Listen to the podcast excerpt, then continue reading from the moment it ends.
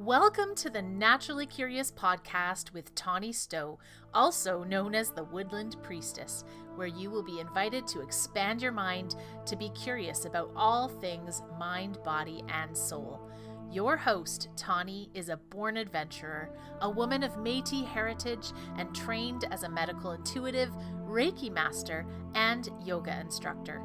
She is also the host of the Running with Wolves community, a spiritual community rooted in values, designed to deepen our relationships with one another and especially the earth through our love of nature, parenting, homeschooling, homesteading, or simply just a love of humanity.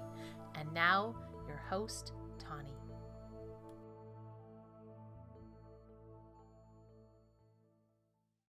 All right. Hello, Bright Lights. Everybody, welcome. I'm super excited today.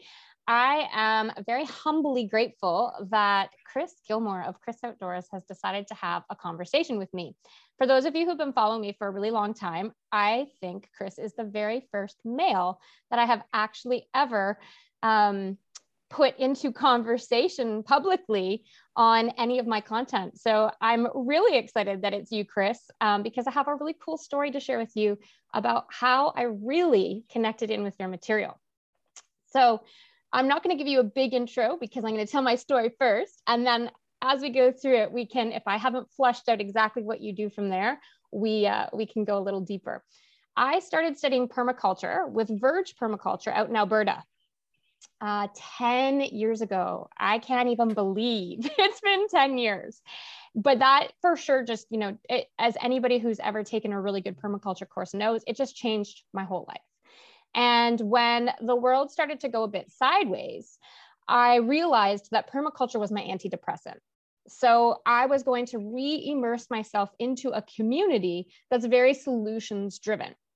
And so I signed up for Starhawk's online permaculture course because nothing was happening in person, anyways. There's no better time to online learn. And uh, as I was knee deep in there, you appeared um, you came on as a guest in one of our courses to talk about um, emergency preparedness, especially around fire prevention. And it was cool. I'd never even thought about it from the perspectives that you had taught. Um, that was the first time I sort of saw your name, and that was the end of it. Fast forward, I get an email from a dear one that I follow, and uh, Stephen Martin is coming on this uh, guest free speaker series that you're hosting to encourage people to get back out into nature and to start learning the art of sort of tracking and the hidden mysteries. And I thought, oh, well, that's interesting. I just heard your name not too long ago. So, you know, sure, I'll, I'll dive in and, and I'll have a little look about, um, you know, what your series is. And then I see you've got Alexis Burnett on, and I know him from Heartwood Gatherings. And then I see you've got Caleb Musgrave, and I've been studying Anishinaabemowin. So I know his name for bushcraft and, and the Anishinaabe piece. And I'm like, okay, there's way too many pieces here. I'm going to at least commit to this free series. And those calls were epic. But here's where I bought in hook, line, and sinker for all the best reasons to Chris Outdoors. You had your wife, Laura Gilmore, on an episode, and you sat down next to Laura and you shared what you do with Wild Muskoka. But what I saw was so much respect and so much reverence and so much adoration for this woman in your life. And mm. I saw for the first time in anybody that I'd been following beyond Stephen Martin um, and beyond Alexis Burnett, I saw co creation and I saw interdependence. And I saw somebody who I instantly felt I could trust with all of my fear, all of my insecurity, and know that you weren't out to take advantage of my weaknesses. You were out to show a world beyond anything I had ever known. And it was in that call with Laura, in the way the two of you interacted, that I, I came undone. I went, okay, I need more of these people. This is where I want my life to go. This is the kind of energy I want to be supported in. And until your particular programming, especially around tracking and hunting, my experience, my experience had always come, always been interacting with men who were passionate about women, not necessarily about just the outdoors. And they were bringing those two passions together, maybe with some underlying reasons as to uh, what was motivating them. And, and it was so clear to me that your passion was people. Your passion was people. And it was about connecting people to nature. And so I can't thank you enough for that free series because I've now been following you for a couple of a couple of years and I and I've just dove into things that are way beyond my comfort zone. You you convinced me somehow to buy a drill bit. I don't work with drills very well.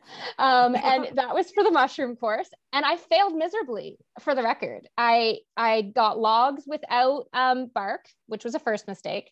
Um, my well ran dry, which was unavoidable. And we had a microclimate drought. And so all my spawn dried up and it wasn't successful, but I learned and I have been studying the tracking and now I'm in the hunting course.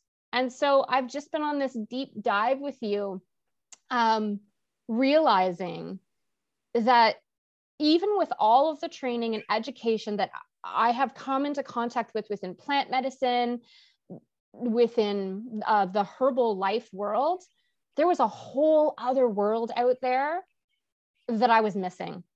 And you're like the connection between almost that knowledge and presence sort of out with the world. And so I really wanted to bring you on today because I know that uh, you have all these tools up your sleeves. And I'm really wanting to find this middle ground between prepping and presence and and and what that actually you know translates into so that I'm not repeating these um, mistakes of uh, scarcity or that Western narrow lens of uh, attacking nature as my reserves and yet and yet returning perhaps to a different way of living. So thank you for being here. That's my really long story is how I met you. and I'm hoping that explains what you do, but if I've missed something, fill me in. Oh my goodness. Uh, yeah, I don't even know what to say. That's that's beautiful, Tawny Thank you so much for sharing. I'm almost in tears right now. So uh, it, it's a journey, you know, uh, doing this work and and trying to be that bridge for people. Because like I, I definitely feel like sometimes like, man, am I even qualified to do what I do? You know. Um, and at the same time, you know, I've just kind of committed to this pathway and, and surrendered to it. Um, but yeah, yeah, some days it's hard, you know, and I'm, I'm human like everybody else. And um, I also set a high bar for myself, you know, and and around conduct and uh, what I expect of myself and uh, and what my role in the world is, you know. So um, yeah, that that just means a lot to me. Uh, everything you just shared right there, and I'm so glad that that's that's how everything I've done is is landing with you. That that really means the world to me. And uh, yeah, yeah, um, it's just so nice to hear. I don't even know what to say. I'm kind of speechless after hearing that beautiful story. That's All awesome. amazing folks you mentioned, over Culture and Starhawk mm-hmm. and, and that whole crew there. So uh, amazing you're connected with those communities as well. I didn't realize Verge was your first permaculture uh, yeah, uh, crew.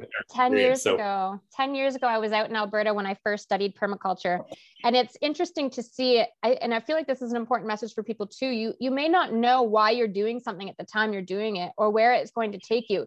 And it may fall off the table for quite a few years before it's all, oh, look at the way these dots are all connecting now as you sort of, you know, return. And you said surrender that's an interesting place.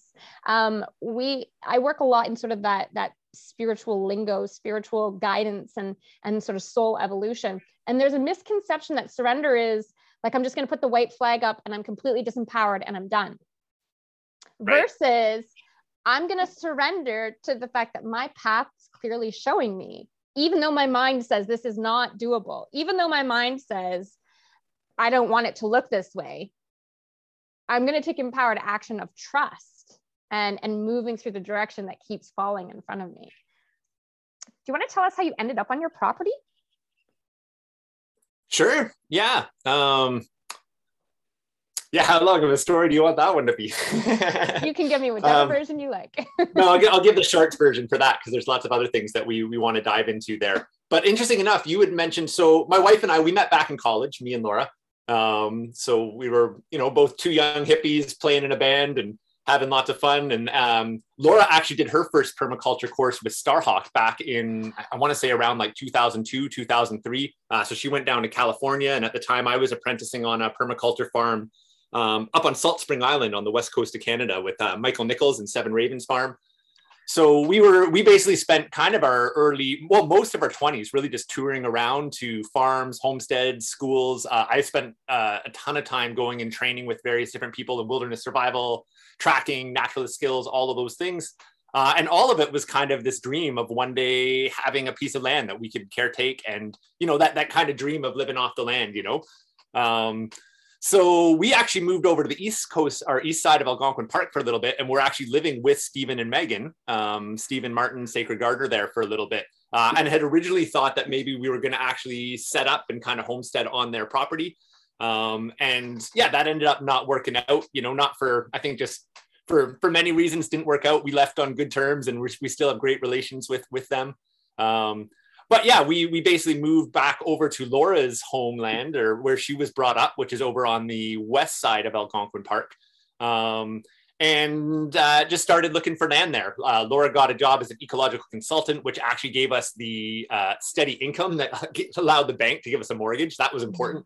Uh, I'm, I'm super grateful for her doing that because I don't know that we would have got a mortgage otherwise. Because um, I was doing all this work as like an outdoor guiding and outdoor ed. You know, I didn't have stable income coming in um, the banks would have laughed at me coming in there. Um, so fortunately, one. because she was willing to kind of just hold down like a nine to five for a bit in a really cool field, you know, she learned a ton through that and was doing really cool work. Uh, we were able to get a mortgage and uh, we just kind of put it out to the universe. We were looking for our home and uh, we came across this gem of a property, you know, 26 acres surrounded by, uh, you know, it's funny here in Canada, we call it uh, crown land. Uh, that somehow it's owned by the queen or something. I like to call it treaty land.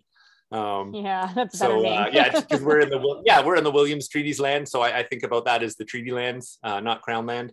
Uh, but we basically back on to thousands of acres of, of treaty land there. So um, yeah, that's how the homestead came to be. You know, it was a mixture. I feel like of of divine fate and also some like uh, clear strategic decisions. Like, hey, if we want a mortgage, like one of us is going to have to get a job for a few years, good on paper.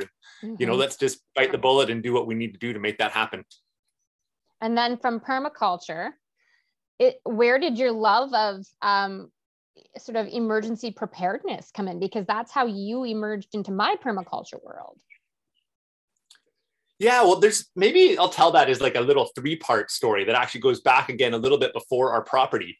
So, one of my first uh, passions as a young adult was growing and gardening. So, I was actually brought up in Burlington in uh, the suburbs, and I got a summer job working at the Royal Botanical Gardens. Um, and it was the first job that I had that I absolutely like loved going to work. You know, I was pruning roses and lilacs and planting. And so I, I developed this affinity for plants. But up until that point, you know, I had no naturalist knowledge, no survival knowledge, no farming knowledge. Um, so I started working with plants, uh, which kind of sent me down this path of wanting to learn how to grow food uh, and permaculture so while I was living on the farm uh, out on the, the West Coast on Seven Ravens, I had this realization that, you know, I was, well, you know, one of the principles of permaculture is observe and interact. Um, and I was realizing that, you know, I was so passionate about growing food and creating these food systems, but I actually knew so little about the ecology that supported the farm, you know, what was beyond the edges of the garden. Uh, I, I, was getting really good at you know like how to grow things and knowing all of my uh, you know, the Western plants that we grow, or maybe not Western plants, but, you know, our agricultural plants. Yeah. And I realized like I know so little about the forest. Uh, I don't know the trees. I don't know the plants. I don't know how that all interacts with each other. And I realized that was a huge gap. And it, it kind of brought me to this place of being like, well, how do I know that what I'm doing here? Like, I thought we were doing sustainable permaculture, but how do I actually know it's sustainable if I don't actually have a solid grasp of ecology? Um, so that kind of sent me in my early 20s on this like really humbling path of being like, wow, I don't know a thing. You know, and, and actually, even to tell one other quick story, because I think it's relevant here, uh, I was really into social and environmental activism in my early 20s. Mm-hmm. And I remember going to a anti-logging protest um, where they were cutting down some of the old growth on the West Coast mm-hmm. um, and getting in a confrontation with a logger um, and feeling like an absolute fool. And even though my heart was in the right place, I realized that this logger I was trying to tell how to do his job actually knew way more about the forest than I did and actually understood ecology way better than I did.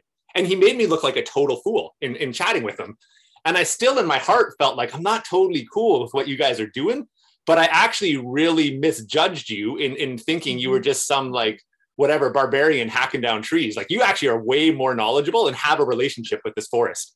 Uh, clearly a, a, more knowledgeable relationship than I actually have. And that was incredibly humbling as well. I so I actually went back to school and studied forestry coming out of that because I'm like, okay, well, if I want to protect trees, like I better like learn about forest ecology. So that started me on this path of the naturalist. So um, jump forward kind of 10 years, you know, I'm now studying naturalist stuff and I'm realizing that through survival and, um, you know, living off the land and indigenous pathways into connecting with the land, there's so much wisdom in ecology. Um, so that kind of became a big part of my journey and path for the next 10 years. Um, along with continuing to uh, practice permaculture and growing food. And the the preparedness bridge was basically starting to realize that I was really practicing kind of survival on the homestead scale, on a personal level. I was learning about wilderness survival and teaching people how to survive out in the bush. Uh, we were thinking about self reliance on a personal level, and I started thinking about well, what does it look like to do this on a community level? Knowing that uh, I don't actually have a lot of faith in the infrastructure that uh, keeps our modern world together, you know, and since that was probably start of part of how I went down my path originally 20 years ago, living in the suburbs and feeling like, you know, this is all really comfortable and kind of nice, but I don't actually have faith that it's it's going to last long term. Like there's so many mm. aspects of it that just don't seem sustainable to me. Um, so that was always a burning question of mine in the back of my head. Um, so in my, I guess, as I was going into my 30s, I hit this place of being like, I really don't trust the infrastructure that the world is built on, particularly where I live, anyways.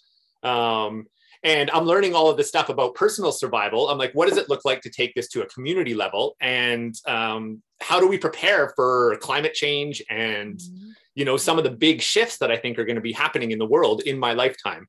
So I actually went back to school to study emergency and disaster management, like kind of from a modern Western lens. Um, so I started going to George Brown and taking classes. And then I actually connected with a, a, company, Emergency Management and Training Inc., that actually does training and emergency planning with governments, with businesses. So I ended up actually working with them for a couple of years. Um, you know, working with hospitals, working with governments, um, doing like big emergency drills for earthquakes and disasters, which was a really, really cool experience. I learned a ton. I really enjoyed it, but my heart was always more in the kind of grassroots aspect of it.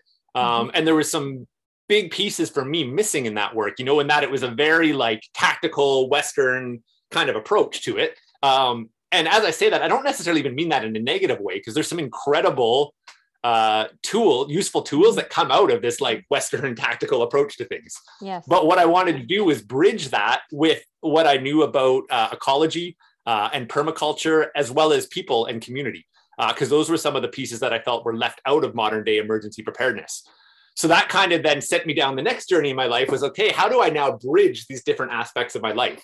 Um, so understanding community and psychology and sociology with uh, permaculture and regenerative design with preparedness um, with uh, what's the one i'm missing there? I feel like there's a fourth pillar there. Ecology. Yeah. pillar.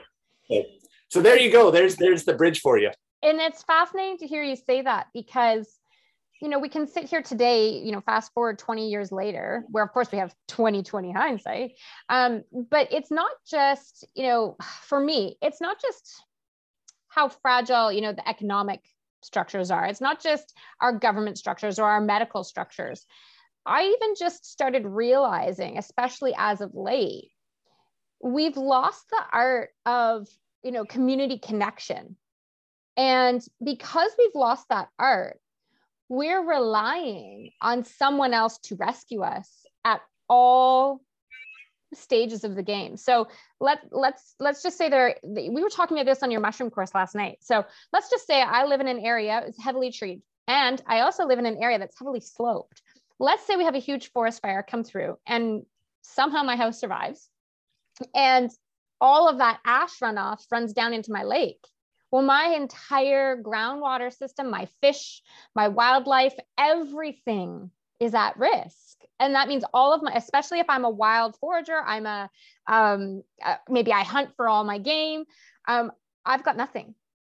everything is wiped out in that one fire and and when i think about it in that way it doesn't make me fearful it just makes me recognize that if i understood the signals of nature better and if i had a better connection to community we would thrive under so many different situations in such a different way than I was ever um, brought up to be raised. I used to think that it was just Burlington that was the problem. It was just Toronto that was the problem.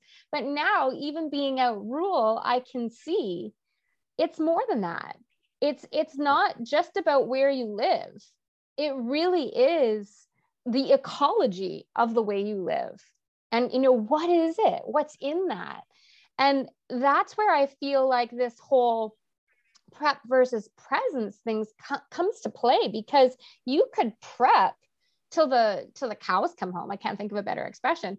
Um, and if unless you have um, you know literally got an underground bunker and enough food to somehow survive you know five I don't know, how long does it take a good forest to regenerate? At least a minimum of five to 10 years.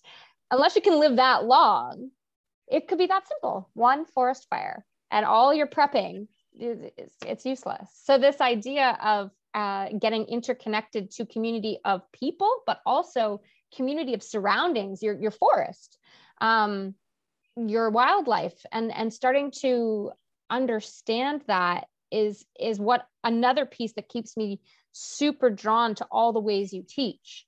Because i find no matter which course of yours i'm in there's always um, this is an acronym another mama just taught me. It's awe a-w-e and what else? So you mm-hmm. present something and what else what else is underneath that? What else is going on?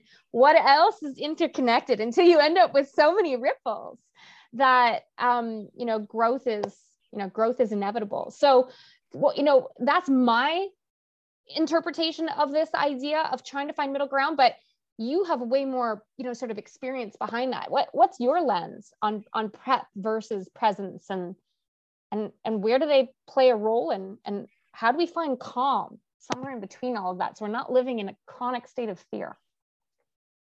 Awesome. Those those are great, great thoughts there.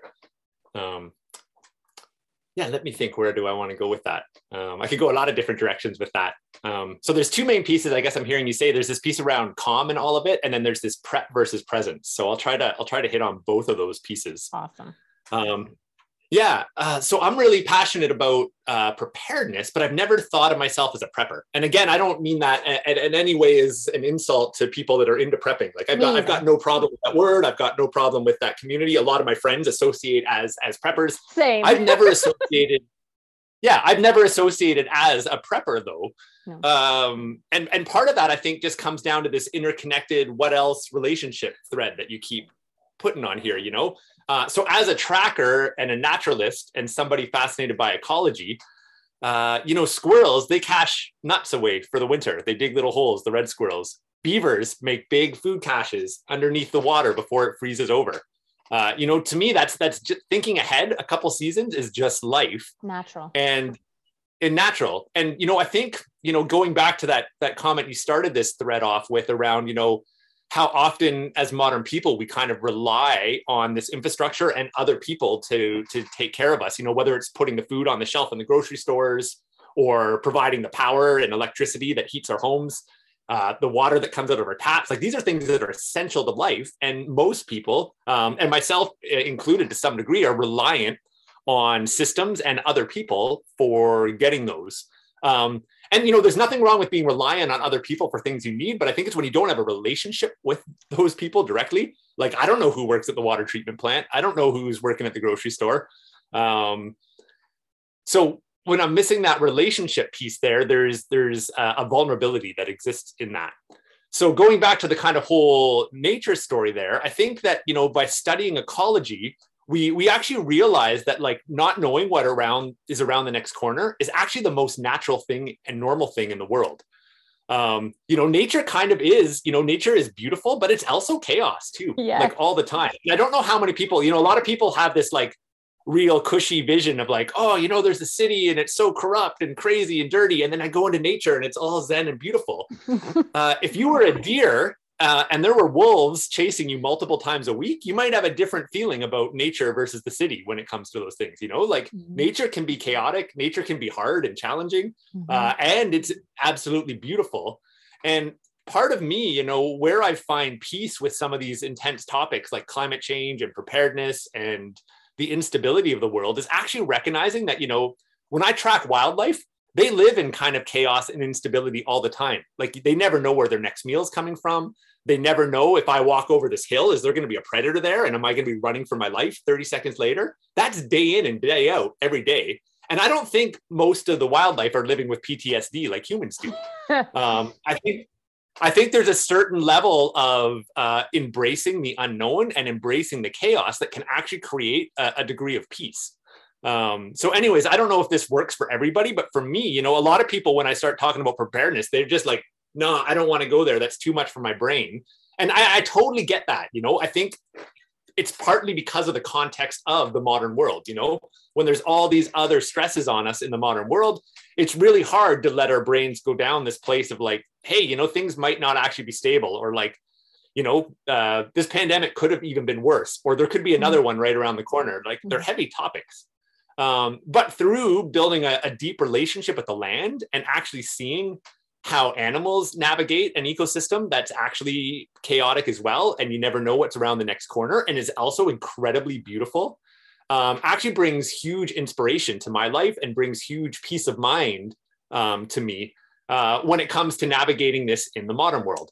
So again, I don't really think about it as like prepping. Um, to me, it's this is just like being in relationship with the ecology of our regions and the uncertainty of life.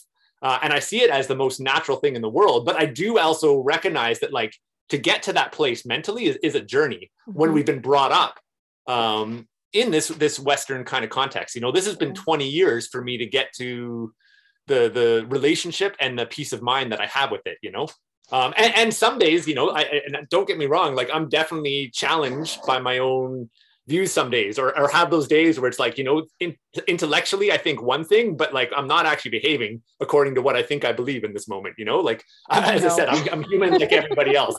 I have my, my flaws and all those pieces if that makes sense. Oh it makes total sense. And i feel like you just i mean what you just dropped there needs to go viral. Like that little clip just needs to go viral. Um, to understand that i have failed the most in my life in the garden. And I have won the most personal awareness in the garden.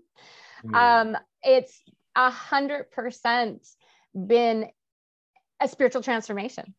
Joining your hunting has been, whew, it's been a hard look in the mirror. Um, I've had to come face to face with the I can't. I can't do that. Um, I don't, I, I I'm not strong enough to lift logs in the mushroom course. Um, I, I, I'm terrified of a chainsaw. Um, I, oh, what were some, someone I, I can't, um, I can't track, I can't figure out gaits. I can't figure out, um, how those gaits are telling the rest of the story. I've come so face to face with so many I can'ts that it's opened up this beautiful chaos inside of me to unravel one thread at a time and get into relationship with who I want to be. Not who I think I am, not who I say I am, but who do I want to be? And the other piece that I I just um two major points from that clip I want to go viral is I love this concept of synchronicity. And so I'm heavily following Sarah Swain right now who um, is a, um, a really cool publishing house actually for women's content, which is how I um, got introduced to her. But she's taken a huge turn helping, especially women, but all people understand politics because for her, she's trying to show that politics is people. And, and we need to understand it if we care about people. And one of her big quotes as of late has been ignorance is dangerous. And Charles Eisenstein, being recognized right now as one of the great, you know, modern day thinkers, says the key to peace is holding that discomfort inside of us in harmony. Mm. And to recognize we simply need to turn away from mechanization and slide into relationship. That's it. Wow. And so you hit both of those points in your own Chris Gilmore words in that in that explanation of why it's it's calm because chaos exists all around us. It's natural. It's who do we want to be in that chaos?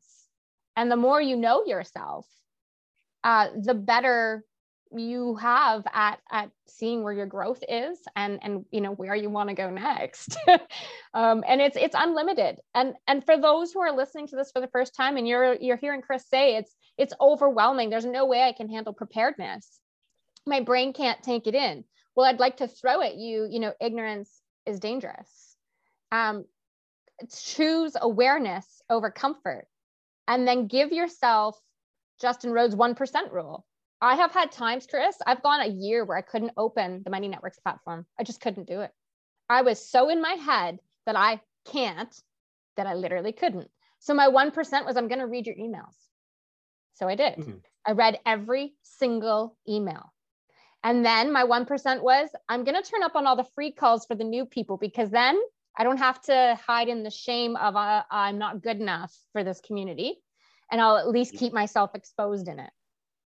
And here I am back fully in and realizing the more I engage with people and comments and photos, oh my God, I have been learning. you know, I have been learning and I have been growing.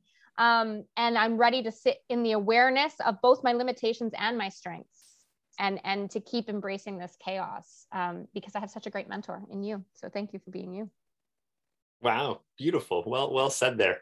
You know, that makes me think. You know, eh, you know, I, I do like to stress that because it's really important. You know, and this was actually one of my lessons. Um, some of you might be familiar with the guy Tom Brown Jr. He had a big influence on my life in my early twenties. Um, I don't necessarily connect with his work as much anymore, but I still recognize him as a huge influence that changed my life. Um, but I actually went through this this journey that kind of almost broke me for a couple of years and put me in a really dark, rough spot. Um, and it had to do with the way that I, and, and, I say this now, I, you know, propped him up on a pedestal. You know, when I saw Tom, this person that was like living the dream that I wanted to leave.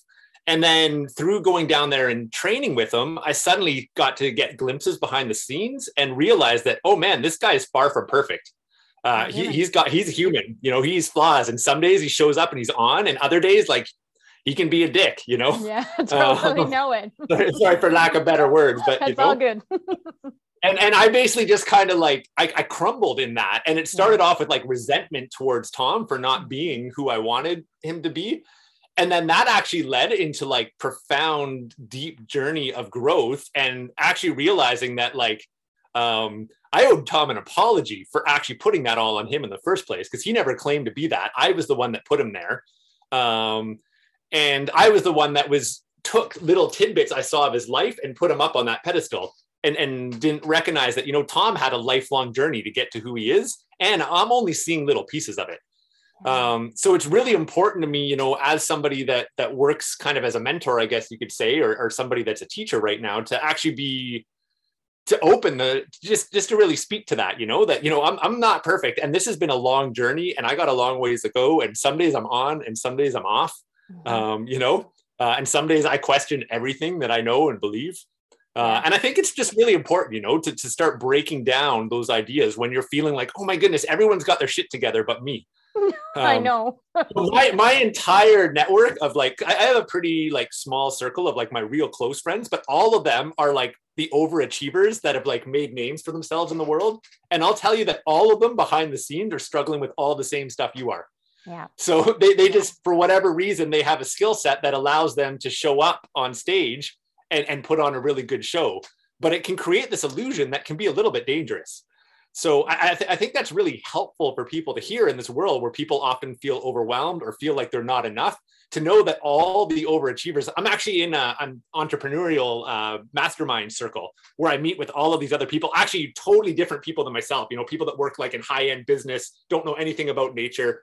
Um, and you know all of these are like highly successful people make way more money than i do and they're all self-conscious behind the scenes. They're all like you know, have their moments where they're just like questioning their self worth, even though they're millionaires, you know? So I, I, think it's really good for people just to know that, you know, that this is a, a, a journey that we're all on. Um, and it, it's really about, you know, learning to believe in yourself. And I love that like kind of 1% rule. Um, you know, like that, that's been my whole path is just like little staying consistent. You know, I fall off the horse all the time, but what I've gotten really good at is actually getting back on the horse really quickly. Um, yes. When something goes wrong, I give myself like, you know, hours to days to mm-hmm. be down about it and bummed out. And then it's just like, okay, well, this isn't serving you anymore. Get back on the horse and keep going. And I think, um, I think sometimes, and maybe this is, I don't know if this is a, a judgment's the right word, but I, I suspect, let's call it a hypothesis. My hypothesis is that other people will fall off the horse and they think that they're the only one doing it and all these other people have their shit together and they don't. And that's actually what prevents them from getting back on the horse as opposed to actually recognizing that falling off the horse is part of everybody's path. It happens all the time. And people that reach you know i, I want to be careful with this word success because i don't believe in mm-hmm. any definition of success. I, I, believe it's very much an individual thing um, what success means to you. But i think people that find success whatever their version of it probably like the most important thing in that is actually just learning to get back on the horse every time you fall down and to over time you actually develop a skill set where it's like hey i get back on the horse a little bit faster every time i fall off it from the last time. And that's really what's kind of kept me on on track in doing this.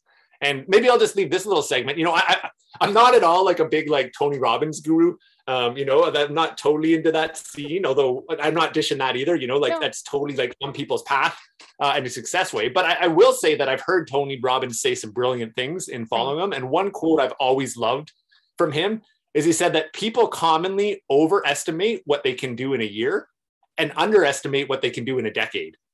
And if I look back on my life, there's so much truth to that. Like every year I set my goals for the year, and every year I fail to reach my yearly goals. And I think a lot of people, like when they don't reach their goals on the short term, it crushes them and they just allow that to spiral them downwards. Mm-hmm. Um, and again, this is why I'm sharing this story about all the successful people I know that actually fail on their goals all the time. Because when you get back on the horse quickly and you, you keep working at that 1% rule, those little steps, mm-hmm. uh, every single year, I don't reach my goals for the year. If I look back over the last 10 years of my life, it's amazing what I've accomplished by just staying consistent and getting back on the horse all the time those are such awesome points too. I i love uh, i love tony robbins. I'm not your guru because i have a yoga background. I have you know 460 hours of yoga training and there's this perception you know you must eat perfectly and you must be a vegan and you must never do these things. And it's like actually i do drink a cup of coffee every morning and i do eat meat and i'm i'm just a human carving out my own experience. And and, and everyone's experience is just that. It's your experience. But there's this idea that anybody who is putting themselves out there has it all together. And absolutely, sometimes I do. My new favorite thing when people says, "How are you?" You mean in this moment, right? Because I can't tell you how I'm going to be an hour from now because I'm dynamic. Um, and and things just seem to be moving around me really quickly. And I feel like the more you connect to nature to your point about that deer, there's times where the deer is standing in an open meadow with no one around and probably thinks life is blissful. But the second that coyote or that wolf is on its tail, life has changed. But it's all part of the all part of the journey, all part of the process. And and that deer has a hard time finding food in winter. You know, I if I tune into the seasons, it's okay if I have a hard time in winter. It's okay that that's my time of processing, that that's my time of growth, that that's my time of um, sitting in the darkness and I don't have to like it. but it, it's mm. part of the natural rhythm of, of growth. And I feel that when we just are willing to choose to embrace that discomfort, it allows us to continue to stay aware and I've I've totally failed at all my goals with all of your courses. I didn't manage to grow any mushrooms last year. I can't hunt a year later. Um, what else have I not finished? I didn't finish the tracking modules because I got hung up on the I can't figure out the gaits. Um, and so if I was just measuring those as my as my markers, then yeah, I'm a complete failure. But I get back up and I get back on and I and I'm over a decade. If you we connected 10 years from now, you know, I know even within the last two years, I am looking at birds differently. I'm understanding that they're speaking. I can identify way more species. I can identify more tree species. I'm understanding that mushrooms play different roles on different trees. Um, you know, I could go into all kinds of things that I've learned, but above all, I've learned who I am and who I want to be. And that to me is really what um, recognizing that it, it took you 20 years. I'm 10 years in now to my permaculture and farming, and I still feel like a beginner. And it's okay. It's okay, right? It's it's. Yeah. I mean, that's one of my big critiques of kind of our, our Western like education system. You know, is we get so hell bent on the test. You know, um, to judge how far we've come with this course or this experience or this goal. Um, you know, versus uh, uh, I'll just use the word uh, maybe non-Western, and maybe that's not even an appropriate way to frame it, Western, non-Western, but I, th- mm-hmm. I think you probably know what I mean by that. Um, mm-hmm. You know, this idea that it's actually all just about, you know, uh, evolving who we are as a, a, person and our relationship with everything else, the ecology of the region that we live in. And by ecology, I mean people, I mean animals, I mean water, I mean weather, I mean technology. All of it's part of the ecology. Uh, and all of this work that we're doing these courses it's all about just evolving how we move and relate to all of that as opposed to like passing some final test you know? So absolutely. And i feel like that's the perfect solution to a time of great change. Recognize it's just that a time of great change. And change is normal. Change is constant. Perhaps it's us and our approach to change that we're working through but we don't have to f- have it figured out tomorrow. We don't. Mm-hmm. it doesn't matter. You know we made it we've made it to this point in our life um, the way we are and we'll make it to the next point in our life the way we are. But there's always room for growth. It's just up to us to make that choice. Just up to yeah. us to choose in thinking about that, you know, how to like, because for me, you know, it's been a very much a process of rewiring my brain and how I think. You know, I had to take the first 20 years of my life being brought up in a very modern Western way. Um, and then through a couple of these experiences, like being schooled by this logger and being on this farm and realizing how little I knew and, and then uh, realizing Brown. there's yeah, and this Tom Brown and who I thought I was and who I actually was and not being as perfect as I want to be. You know, through all those hardships, uh, and processing, uh, it basically crumbled the infrastructure um, that that my or let me say it this way it crumbled the foundation of who I was was built on top of, and I think that's huge right now. I think a lot of people, you know, particularly you know with what we've witnessed with the pandemic and um, you know looking at the infrastructure and all these people and systems we've trusted our whole lives and mm-hmm. seeing how weak they are, mm-hmm. it makes your foundation start to fall out. Uh, and you start to cling to beliefs even harder. And part of me thinks about the social divide that's happening right now, you know, mm-hmm. whether it's like vax and anti vax or whatever, you know, there's a million different examples I could get there. You know, people need to cling to a story to justify the foundation that they they stand upon because when that foundation starts to fall apart it gets scary and sometimes that makes us cling to whatever our story or belief is even stronger even though we're seeing holes in it you know on either side of the spectrum mm-hmm. and um, what I've really found is that going out into nature has helped me uh, and learning the skills of tracking and learning ecology has actually helped me rebuild the foundation, not based on the, the illusion of the modern world and infrastructure and how things work that I was brought up the first 20 years of my life. It's actually taken me to nature to learn how does it really work? Because how it works in nature, like eco- how ecosystems work, that's been around since the beginning of Earth, the beginning of time Mm-hmm. Um, this modern way that we put so much weight on and has created our modern brains is, is like a blink of the eye, you know, not even a blink of the eye in that human history. So when we learn to track, and by tracking, I mean, you know, going out and learning to read the signs of nature and look at, actually learn from the wildlife and see how it's all connected to each other. Um, it allows us to actually look at the real foundation of everything, which then makes it easier for the foundation that I uh, that I built in my mind that's now crumbling uh, it actually makes me it easier just to let that foundation fall apart and then drop onto the earth with my bare feet and say, oh, wow, hey, there's a different foundation here um, that I walked on my whole life in the first 20 years and I didn't even realize it was there, mm-hmm. you know, even though I liked the outdoors as a kid, you know, and I, I think this is something that people, a lot of people don't realize, although I think a lot of people are starting to feel it on a deep level, even if they can't put words to it.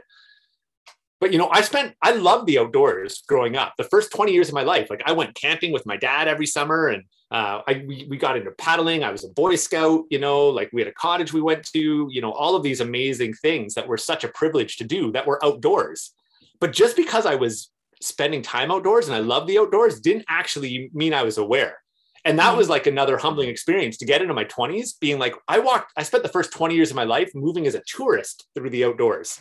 You know, somebody that thought it was pretty and took pictures and it made me feel warm and fuzzy inside.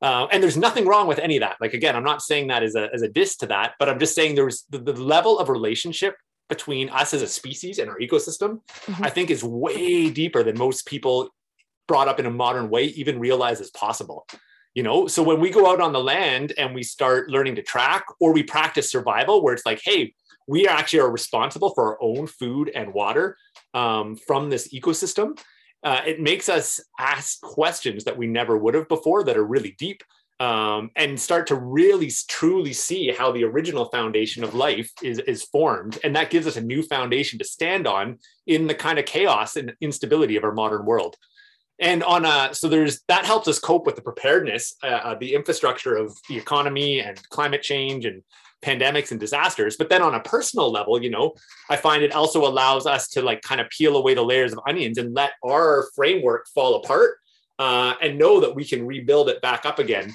uh, not knowing where it is. You know we're going to be that deer in the forest now um, that lives in a world where there's wolves and coyotes and we don't know where the next meal is. But we also just know this ecosystem like this we're, we're part of it. We're actually part wolf even though the wolves eat us you know? We're yeah. part grass even though we eat the grass um, so it, there's this really beautiful thing there and that i feel like that might even be really hard for some people to even grasp what i mean by that but i think mm-hmm. learning to track practicing survival skills out in nature starts helping us get to the point where um, those become really helpful tools in in navigating the modern world and um, everyone will find their own relationship with that and how it shows up and influences their life and i feel like that's the the perfect way to sum all of what you do up if you're listening to us today and you have had any interest in farming in growing your own mushrooms or just having uh, some better ideas of how to go out in nature and identify things um, if you've always desired to hunt it doesn't matter sort of where you're at. If there's one thing that you're looking for, let that be your entrance to a new foundation and just trust the process. And if you get in there and all of who you thought you were falls away, well, we can talk. you can come hang out with me and, and we can sip some tea and, and laugh about the process. And if you get in there, you're like, wow, I'm all of this and just never embraced it. That's amazing too follow it just let it lead you if there can be one great gift from the amount of chaos we're now seeing in all of our systems that gift can be that you have an opportunity right now to build a new foundation it's just take that leap follow where your heart goes where that one little interest is and remember that chris is a human don't put him on that pedestal he's just a human but but jump on in to people having these kinds of conversations that can help you question what your foundation is built on and what else you want to be and see where that takes you. How can people access your incredible gifts the best way? I've been following you for so long now. Can you let us know the best way to find you that isn't in my inbox? Sure, yeah. Uh, so I'm about to uh, launch a new website that I'm super excited about. I've been working on it for for a few months now. Um, I don't know when it's going to be live, but hopefully within like a week or so, it's going to be live. Um, so there's kind of two websites there. There's chrisoutdoors.ca, um, which is kind of more like my consulting and stuff. So I do consulting so with organizations around like preparedness. I do staff training in ecology for you know camps and organizations. So chrisoutdoors.ca is kind of my consulting stuff, although it links to all of my courses, the one this that uh, you've been mentioning, Tawny. But I'm also launching another website that's huntforagegrow.com. Uh, and it's all about um, sustainably um, finding food out on the landscape and doing it in as stewards and in right relation and in a way that it's not just about food it's actually about growing our relationship and who we are as people you know that's kind of the the approach to it you know it's not just a utilitarian like I'm hungry and need to go eat perspective. So huntforagegrow.com is going to be launching within about a week or so as well. Uh, and that has all of the various courses and offerings I have on it as well. Um, so those would probably be the two best places to check out what I'm doing. Um, if anyone is interested in joining in any of these courses, some of them have enrollment periods. So we open them up like twice a year, like the, the hunter's journey, which is all about this ethical hunting journey. And, and really, you know, hunting, some people think about it as like, it's about killing and how could you ever do that? And, and you know what, it is, but it's also about this, the reason we call it the hunter's journey, not how to hunt or hunting tactics or hunting 101 is because there's this deep journey that you go on of like processing the taking of life and a lot of people that take that course end up being like, you know what, I actually couldn't kill an animal. And that's totally cool, you know? Uh, but they're like, I, I'm showing up because I actually recognize that even if I'm a vegetarian, animals die through my day to day choices. Like there's no way around it, you know? Uh, the trucks that are driving avocados up from uh, the south, they hit deer on those roads as they're driving north. So when I'm eating avocados, animals die. That that farm that the avocado was growing on, uh, the deer don't live there anymore because it's now an avocado farm. Um, so whether you're a vegetarian or a vegan or a hunter or someone that goes to the grocery store, things die for you to live, and that can be heavy. So this hunter's journey is actually really about exploring our relationship with life and death, and this idea of of um, how that's just part of being a human. And if you want to take that skill set to a point where you actually are harvesting your own food, whether it's plants like foraging or mushrooms, or or it's another animal's life, um, you know, there we've got a community to support you on that journey. So what I was just going to share there, sorry, um, I created a coupon code though for anyone listening. Uh, so we have enrollment periods with these different programs, uh, and if you enter Woodland, uh, Woodland, um, then uh, you'll get 20% off any of those programs um, when they're when they're open. So Woodland for 20% off at chrisoutdoors.ca or huntforagegrow.com. I'm excited to see your new site. And I feel like we should just also mention if anybody is also not ready to forage for themselves, but is uh, really interested in starting to understand what those wild forage things can taste like once they're prepared, also check out Laura's Wild Muskoka. And it's wildmuskoka.ca.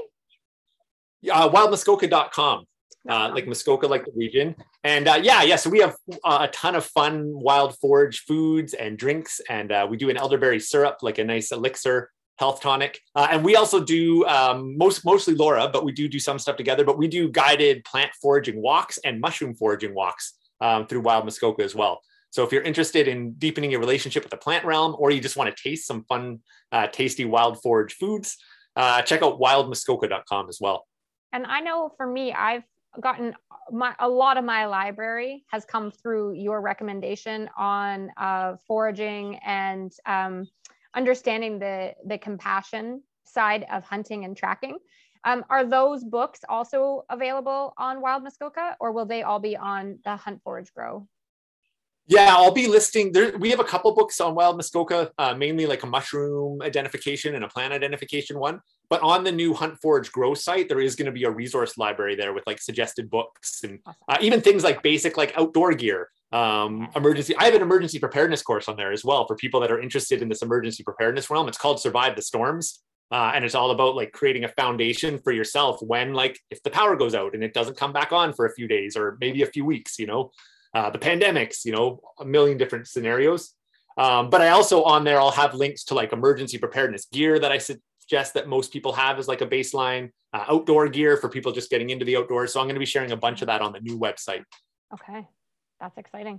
Well, I'm excited. I cannot thank you enough. I know you're extremely busy, and um, I can't believe even talking about our, our journey here about, you know, 20 years ago, 10 years ago, if somebody had asked me two years ago during Starhawk's course that I'd get an opportunity to speak with you one-on-one on a podcast, I would have laughed and be like, there's no way. and here we are. So I'm really, truly, truly grateful with all of my heart for all that you have uh, brought into my family. Um, my parenting has shifted. My homeschooling has shifted. Um, everything has had this, uh, you know, a foundation shakeup. And I'm really grateful for the way you have supported our household journey. So thank you so much for being you and all you bring to the world. Yeah, thank you, Tawny. And your, your opening story was so beautiful. I, I need I need stuff like that. You know, um, it, it's important to keep me in check and keep me focused on on my work and my role in the world too. So I, I just really appreciate your openness and sharing. And uh, it's yeah, it's been such a pleasure to be here, and it's such a pleasure to actually build a, a real relationship with you as well beyond just uh, the screen. So, yeah, that's true. I actually get to see you video to video, even if we only share the audio. I got the opportunity, so thank you so much. Everybody else, whatever you get up to, stay curious.